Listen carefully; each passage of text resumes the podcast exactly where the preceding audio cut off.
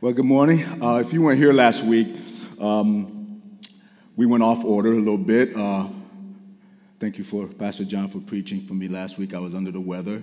Um, and so today we'll be preaching, I'll be talking about uh, the church in Philadelphia, okay? And speaking of order, I'm just going off track for a little bit. I know there's some in here that love order, that you got to have things in order, okay? Now, you can admit that last week when Pastor John came up here and said he'd be preaching Laodicea instead of me preaching Philadelphia, you were kind of distressed. Go ahead, admit it. I'm the only one, really? Oh, okay. I, I was a little off, you know. I'm like, ah, I don't know about that, John. You sure you'll preach another sermon? And then, you know, nah, it worked out, though. So good to have everybody here. Uh, this morning, um, we're going to talk, take a look at the six of the seven letters to the churches. And this letter that we're going to be talking on to the Church of Philadelphia, it's the one that gives hope. Here, Jesus just showers this church with little power, with so much hope. And um, I'm telling you, as I was doing my study for this, um, it was while I was sick and everything, and it just it rejuvenated me. It really, really did. Uh, as I read and as I studied the Word of God, as I studied this particular part of Scripture, seeing the love that Jesus had for His faithful, it was just an encouragement to my soul. One writer puts it this way the church is not a place of people with no weaknesses. It is a fellowship of those who are aware of their weaknesses and long for the strength and grace of God to fill their lives. It is a spiritual hospital for those who know that they are sick and that they are needy. That's us. I know I'm sick. I know I'm crazy. I know without the Lord where I would be. That's what we're talking about here, okay? The church in Philadelphia, they understood this, and they are an example to us today of the church that was faithful.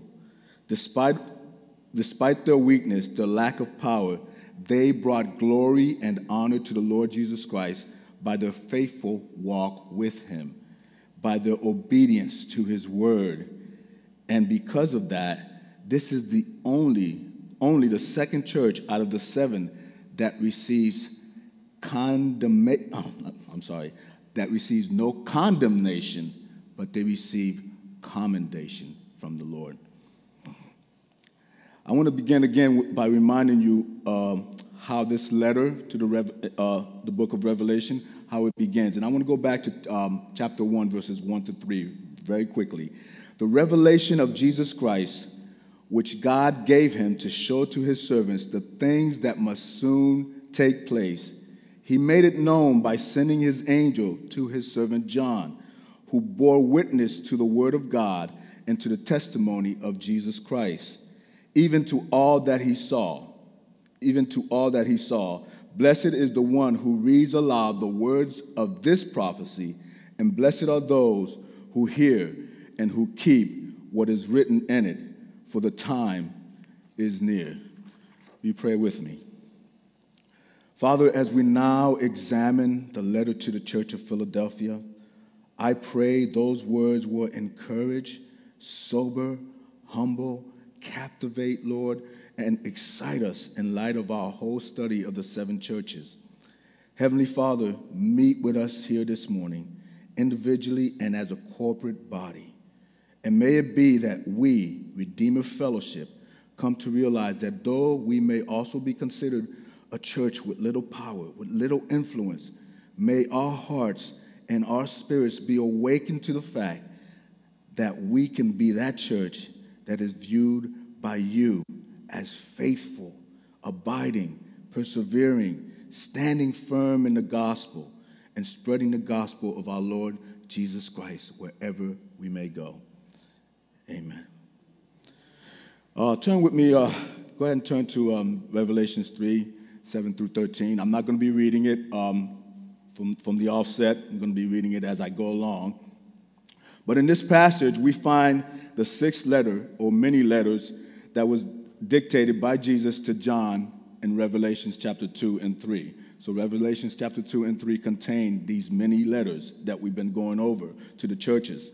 This one is addressed to the church of Philadelphia, the original Philadelphia. Okay, this Philadelphia was established by the, by the Pergamum king Eumenes II in 189 BC. He named it in honor of his brother, Attalus II, who was called Philadelphus, which means he who loves his brother. This biblical city was located about 28 miles southeast of the city of Sardis.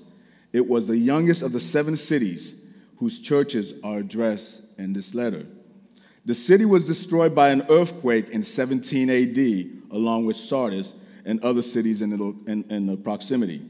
Most of the others recovered rather quickly from the disaster, but the aftershocks they continued to affect Philadelphia for quite a number of years, with the result being that people had to flee the city repeatedly. So you would have an earthquake and aftershocks. People would leave, they'd go for a little while, come back, same thing, leave, go for a while, come back. That's what was happening. Tiberius Caesar helped Philadelphia to recover from the earthquake, and out of gratitude, the city changed its name to Neo Caesarea, the new Caesar, and it bore that name for a while. I mention these facts because we're going to see that they have a bearing on the promises to the church in this letter a little bit later. This church in Philadelphia is unique among the seven churches because it is the only church the Lord registers no complaint against. Go back, look at it.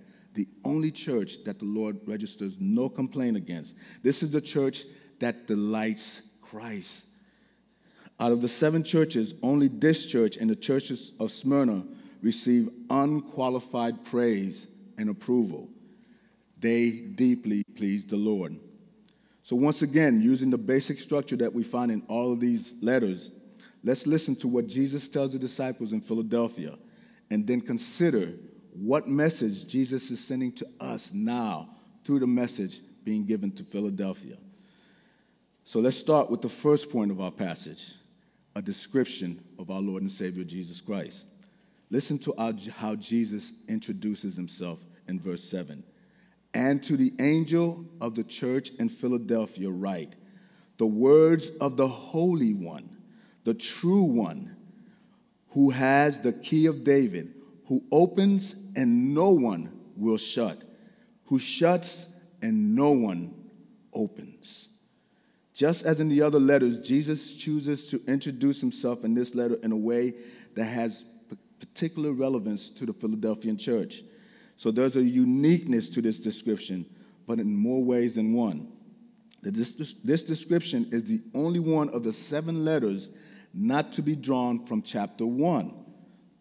In the other letters, our Lord uses symbols to describe himself that come from the vision John had of him. Uh, that was like what was recorded in chapter 1. In this letter, however, Jesus makes no reference at all to that vision. He uses other titles to describe himself. Okay? We have in that single verse a four, fourfold description of Christ. He is the Holy One. This is this, a distinctive attribute only given to God, Yahweh. He is the Holy One.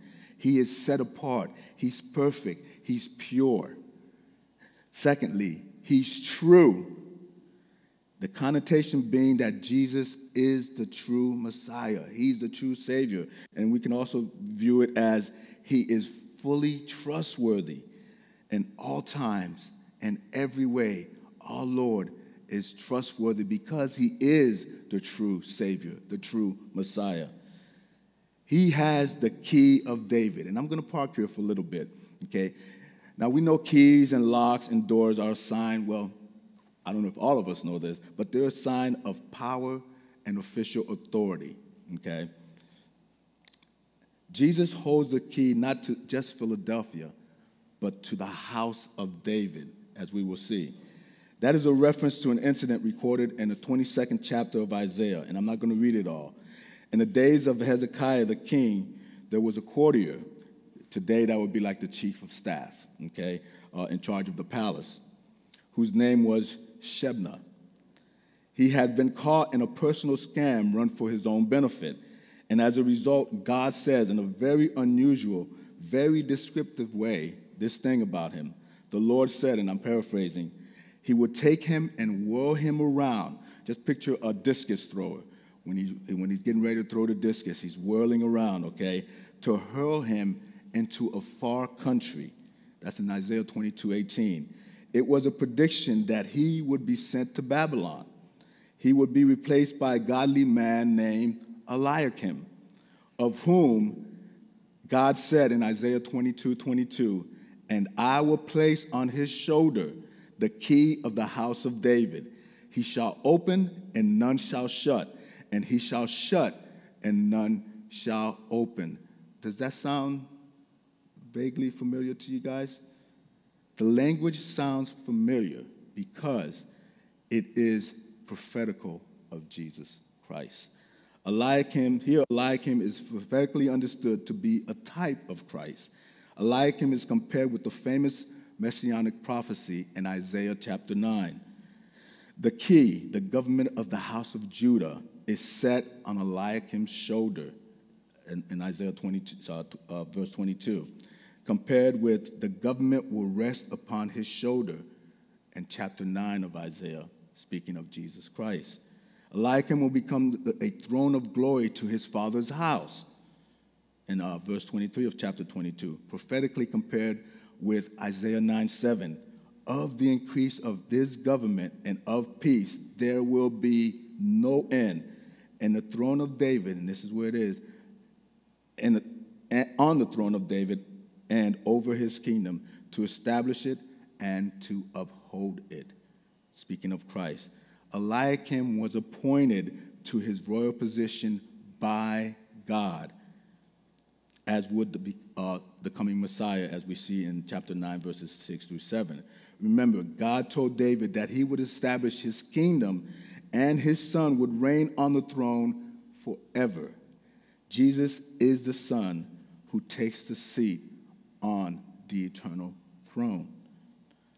To point, to point the point is this whereas Eliakim ruled over Israel at one time, now Christ, of whom uh, Eliakim, like I said, is a prophetic type, rules over the church, the true Israel, now and forevermore. Fourthly, our Lord refers back to that passage in Isaiah and applies it to himself. Okay? He is the one who opens and shuts doors. He's the one, He's the only one. He's sovereign over all. He's powerful, able to open and shut anything he pleases. He will, his will cannot be opposed. He governs events in history here on earth. He will open some doors and he will close other doors. What he opens, no one can shut. What he shuts, no one can open. No human power can contravene, conflict with what our God determines.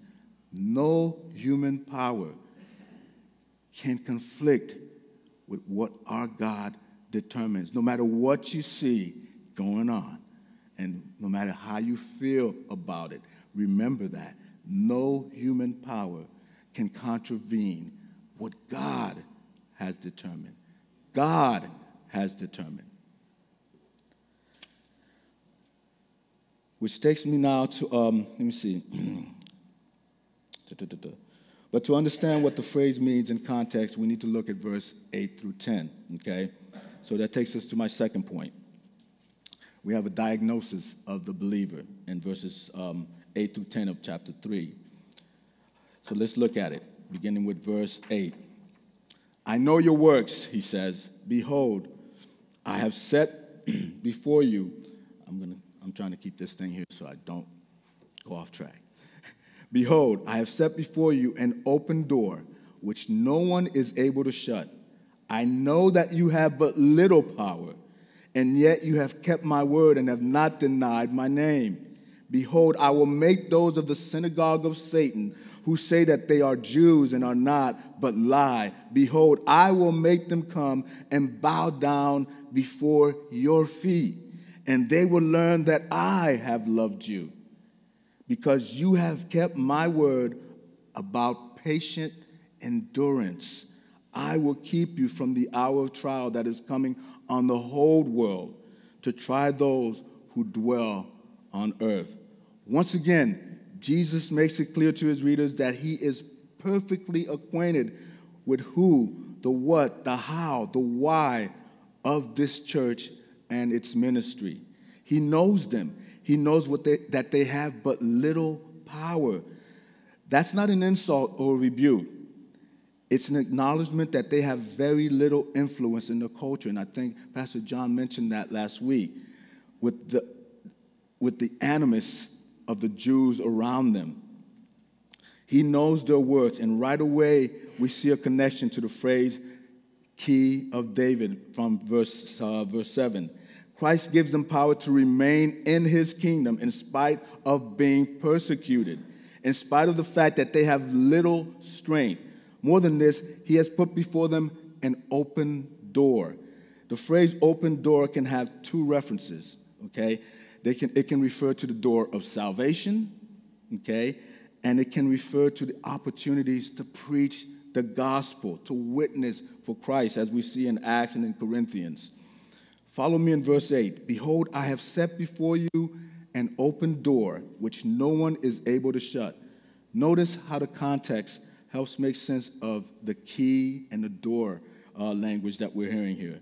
This church, this church that, that Christ is talking to, they are clearly suffering. They're in it, okay? They are surrounded by people who hate them despise them, their own people, okay?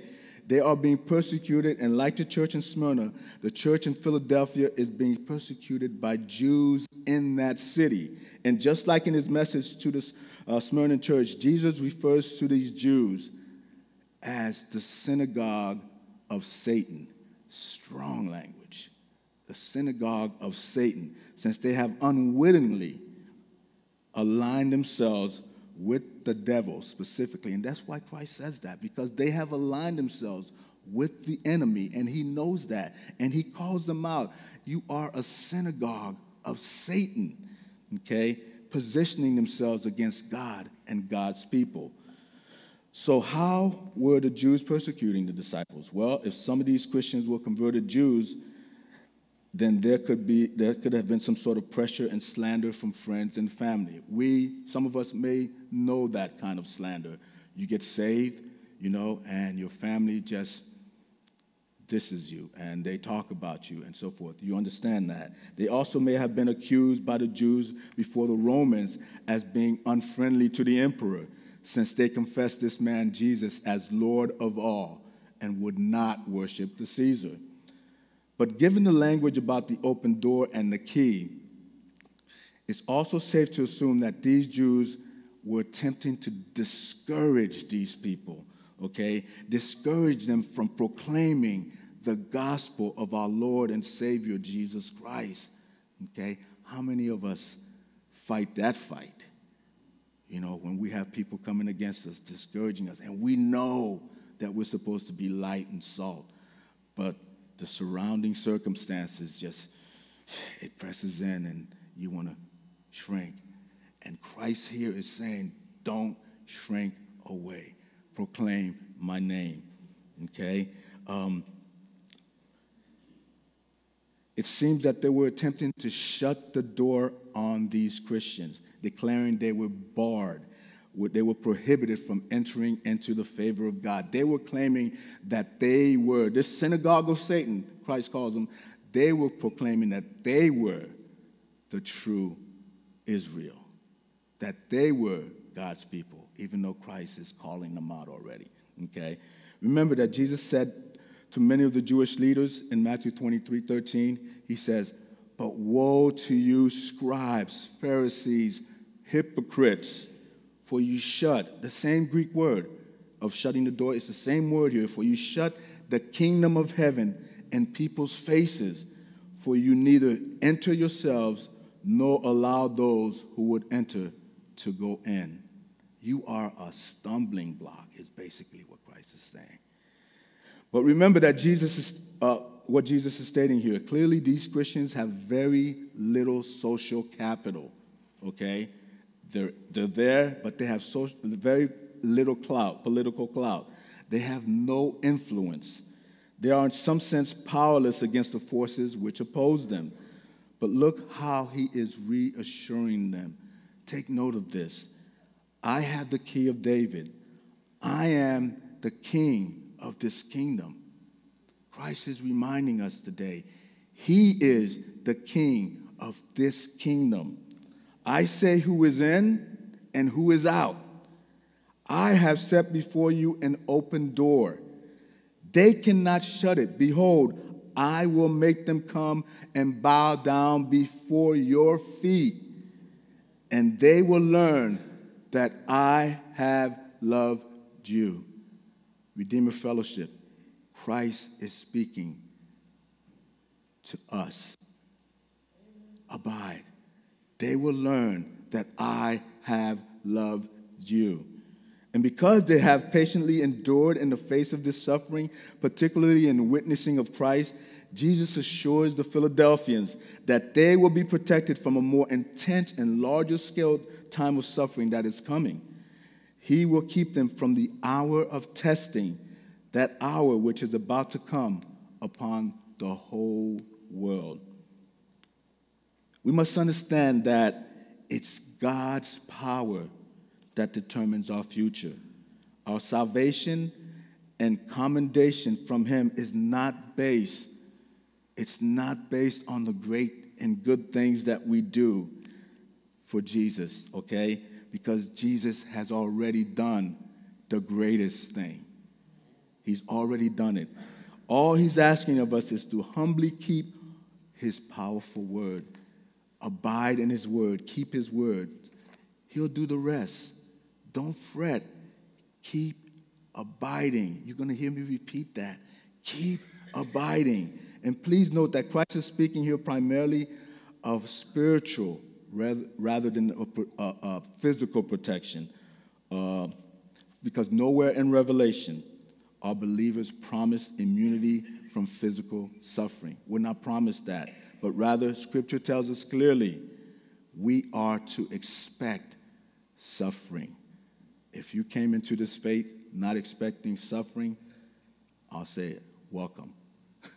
because we are to expect suffering. When suffering comes, it is our reliance on Jesus in the midst of suffering that gives us a strong confidence in Him. It's that suffering that causes us to run. It should. It should cause you to run to Christ.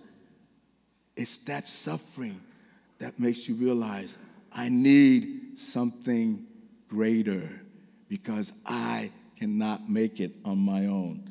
Okay? You may never know, uh, if Corrie ten Boom put it this way you may never know that Jesus is all you need. I think one of the other guys said this as well, but I'm going to say it again. Okay? You may never know that Jesus is all you need until Jesus is all you have. Okay?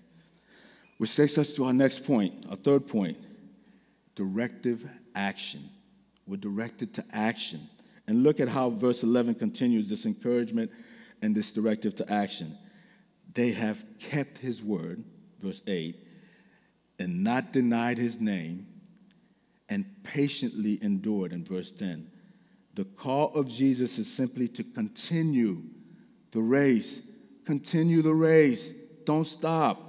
Okay, verse 11 I am coming soon. Hold fast what you have, so that no one may seize your crown. Hold fast what you have, so that no one may seize your crown. Remember, Jesus has already told three of the five churches we've studied that we will come, that he will come to them. But that was in the context of judgment.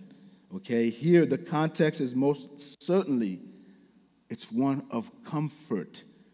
Okay? Jesus is comforting this church. You may, you may recall Jesus similarly encouraged the faithful in Thyatira.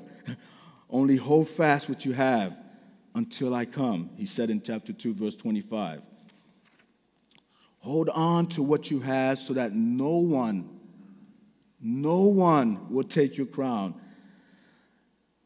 As the times, as the times get harder and it's even more difficult to be a Christian, I know you can relate to what I'm saying here. As hostilities increase and the world becomes more and more secular and casts aside the trappings of Christianity and all that it had formerly practiced, then we must be careful that we do not give up and go along with worldly attitudes and worldly pursuits. We have got to guard our hearts and our minds so carefully because the world's attitude, as a matter of fact, me and Rob mentioned this in, in the bathroom earlier, the world's attitudes so quickly, so quickly can influence us and change us and affect us. And then we catch ourselves. It's like, wow, who is this guy? Be careful with that. Um, let me make sure that I didn't um, miss anything. We must not allow the desire for status, for prestige, for fame, a beautiful home, and the things the world lusts for to become central to our thinking. Hold on to what you have, says Jesus, because there is a danger that someone may take your crown. That is not a reference to possible a loss of salvation. Jesus is not talking about a loss of salvation here. Jesus is not infusing doubt. Okay? What it is speaking of is your opportunity for service in the eternal ages. That is the reward which is offered, the opportunity for even greater service. And J.I. Packer puts it this way He says, the Christian's reward is not directly earned. It is not a payment proportionate to services rendered.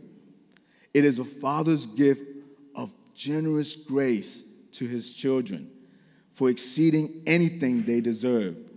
Also, we must understand that the promised reward is not something of a different nature tacked on to the activity being rewarded. No, it is rather the activity itself, communion with God and worship and service. It is the consummation. Communion with God and worship and service. That's the consummation. Whatever we might feel or think about God's involvement in our suffering, we cannot say He is distant and that He's distracted. God is in the midst I need you to hear me this morning, church. God is in the midst. God is not distracted. He knows everything individually that's going on in our lives. And I've sat down and tried to think about these things, and it, it, it gives you a headache. It gives you a headache, so don't go there, okay? What mm, he is poised and prepared to help to be there for his church to see us through, okay? He has and will intervene in everything.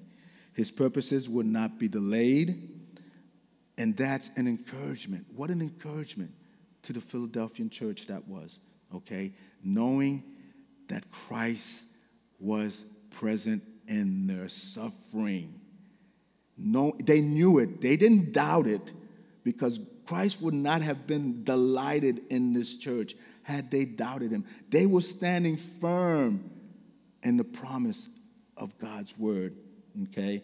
Don't let anyone discourage you. Okay? Don't let anyone discourage you by encouraging you to drop out of the race. The crown, the winner's wreath, is yours. Keep on running. Run, Forrest, run. Keep running. Okay? So, church, keep his word with patient endurance because his reward, he rewards those who do, who do. He does. He rewards us. And our final point is the declaration of reward. And if, as if there wasn't already enough encouragement in this, in this little short passage, okay, of the struggling church, Jesus heaps on the promises in verse 12 and 13. Listen to this. The one who conquers I will make him a pillar in the temple of my God. Never shall he go out of it, and I will write on him the name of my God and the name of the city of my God, the new Jerusalem, which comes down from my God out of heaven, and my own new name. He who has an ear, let him hear what the Spirit says to the churches. When Pastor John first began this series, he reminded us always to take this letter, this book of Revelation, as a whole. If you remember, he said that. He may not remember he said that, but I did because I went back and listened. Okay?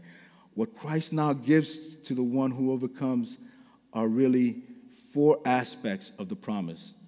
So when we see this book as a whole, we realize that near the end of this book, God will tell these disciples even more about his temple, about his city, the New Jerusalem. And God's possession of them will be sealed forever. And they bear not and they bear not only the name of God, but the name of God's city, the, the, and Jesus' new name. Later on in the vision, John would record this sight, if you remember, in Revelations 14:1. Then I looked, and behold, on Mount Zion stood the Lamb, and with him 144,000 who had his name and his father's name written on their foreheads. There are two promises given to the ones who overcome, who hold on to what they have. First, Jesus says, I will make him a pillar in the temple of my God, and never again will he leave it. Like other cities to which Jesus sent his messages, Philadelphia was a religious city, a strategically located trade town in Asia which stood between Rome and in the Eastern world. There were so many temples in the city, and the other cities that the other cities called Philadelphia the little Athens because of its many gods and idols. But though it was filled with idolatry, though the idolatry was all around them, they were right there in the smack of it, they remained faithful to Jesus. What an awesome grace. Think about how difficult that is. What an awesome, awesome grace God bestowed on these people. Okay? Just pick up on the customs associated with the temple. Uh, William Barclay explains it this way When a person had served the state well, hold on one second. I need some water. My mouth is sticking.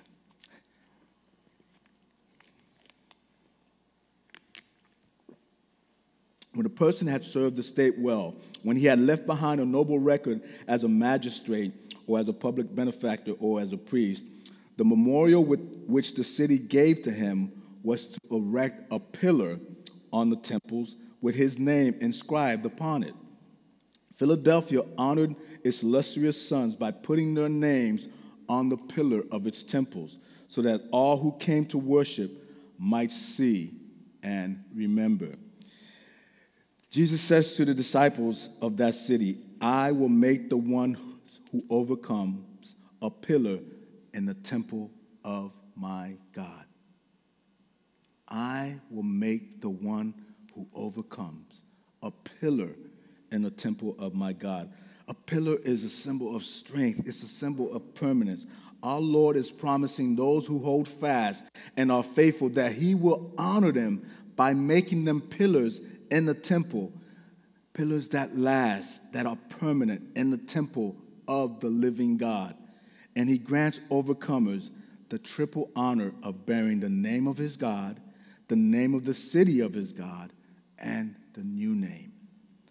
Jesus will give every Christian a permanent place in the structure of God's kingdom.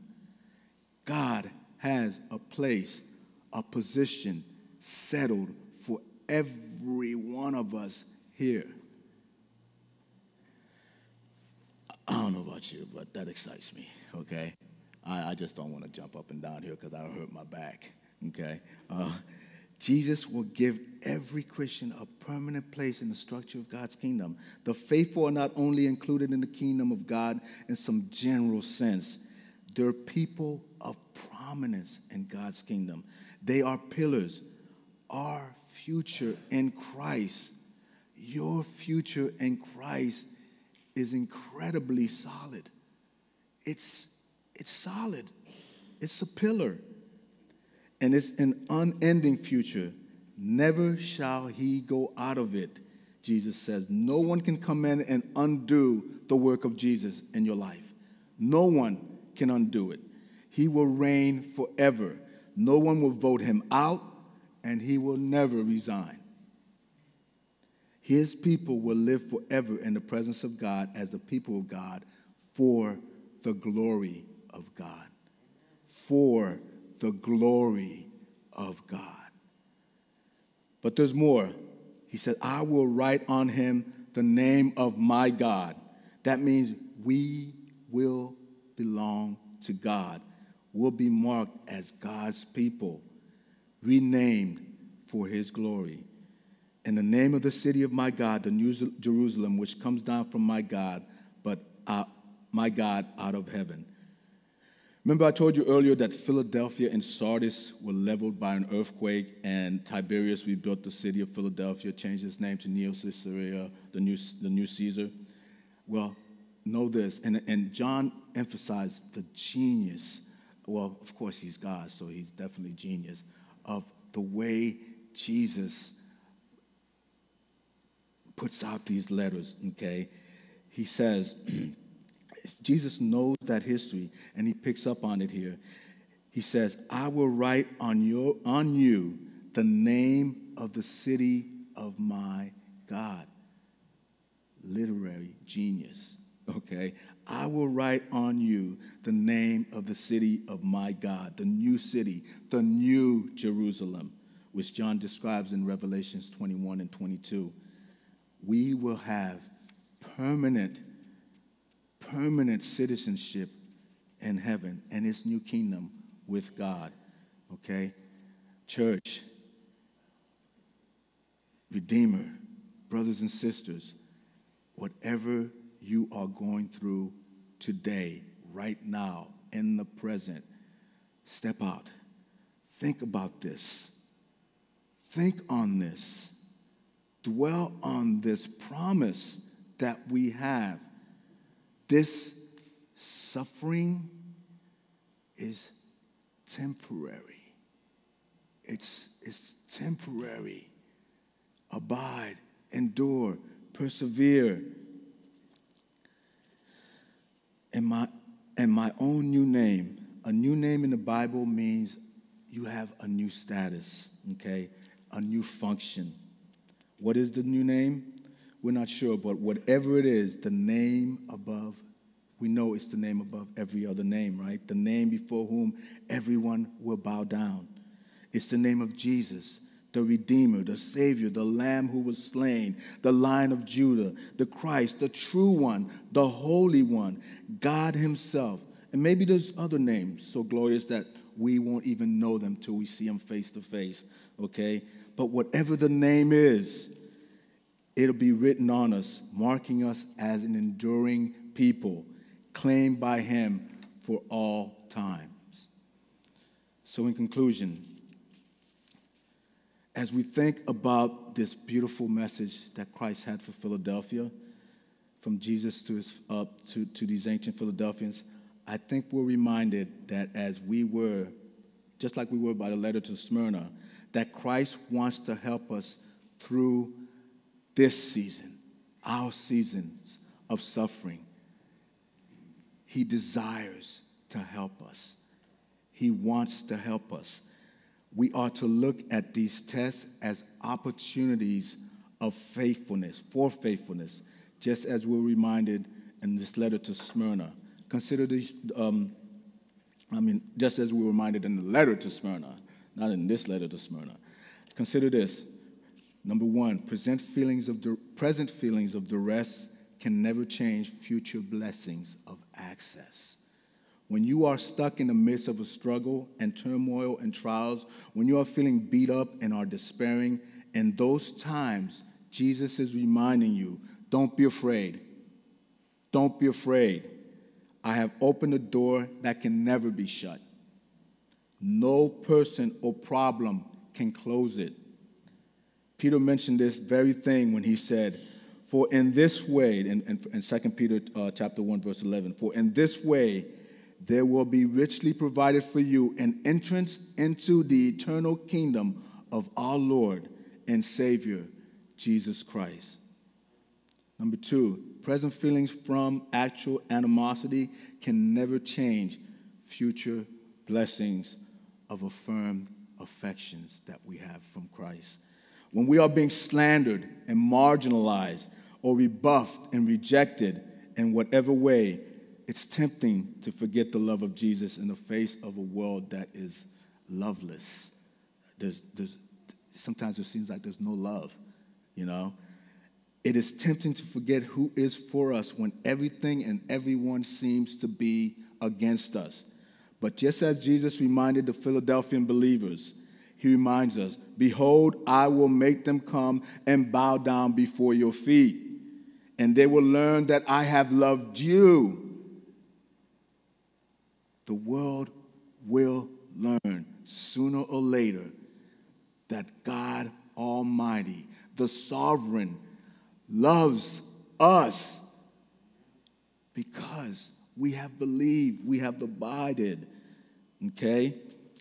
Three, present feelings of serious danger can never change future blessings of certain delight. When you are in the midst of the season of suffering, is it a fight? It is a fight to feel safe. Dangers seem very real, from concerns about our health and relationships to fears about our mental and emotional and spiritual well being. Trials can feel so dangerous. And in this season, I think you understand that. The emotional, the, the, the physical, just the strain of this season in our lives. It's, it's real. But Jesus reminds us that our endurance now will mean protection later from the suffering that will come as a result of God's judgment. You don't want to deal with that suffering. You don't want to be in that one. All of us will suffer, but it's either suffer for Jesus now or suffer without Jesus then.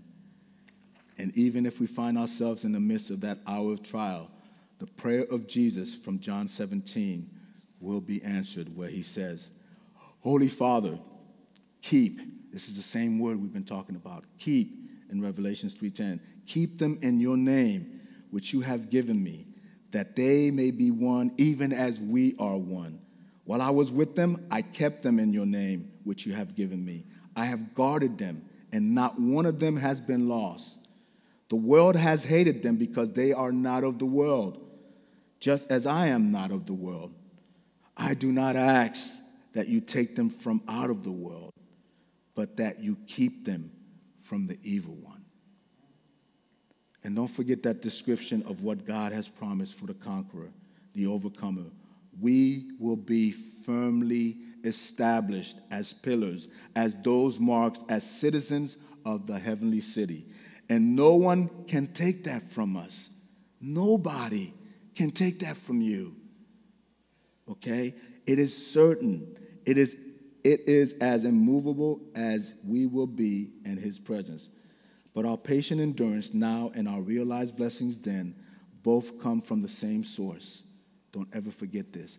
It is a grace of God, not of your own doing, not of my own doing. Whatever it is that you're able to endure, it is a grace of God. In and of ourselves, we don't have the strength to persevere, and therefore we should never earn, we will never earn such blessings. The Philadelphians had little power, but they persevered. How? Because another power was at work within them. The death of Jesus long ago means life for us now, power to live today, and power to live forever. In every case, it is the power to live for God. It is what it is what God has blessed us with. This grace, this power to live with him. If you're struggling this morning, is that what you want? Do you want that power? Ask Him. Ask Him for that power. Okay? Do the only thing that you are able to do and believe that He's able to grant you that power. Trust Him today. He has loved us So let's start living and trusting because it is true, it is wonderful, it is real. Our Lord loves us, and He's ah, He's asking us, persevere, persevere, church. Let's pray. Heavenly Father, we thank you for the challenge that is ours, preserved through these centuries and made known to us today, Father that there is a door open to us which no man, no man can shut. Oh God, help us to be faithful and to walk through the door of opportunity and take advantage of every opportunity you've given us to share the good news of salvation, this blessing, this wonderful grace that you've given us. God, help us to be faithful. And if there is one here today who has never trusted you, Lord, we ask that you, for you to work in their hearts and lives with such convicting power that they will submit to Christ's salvation. We ask this in the mighty and precious name of our Lord and Savior, Jesus Christ. Amen.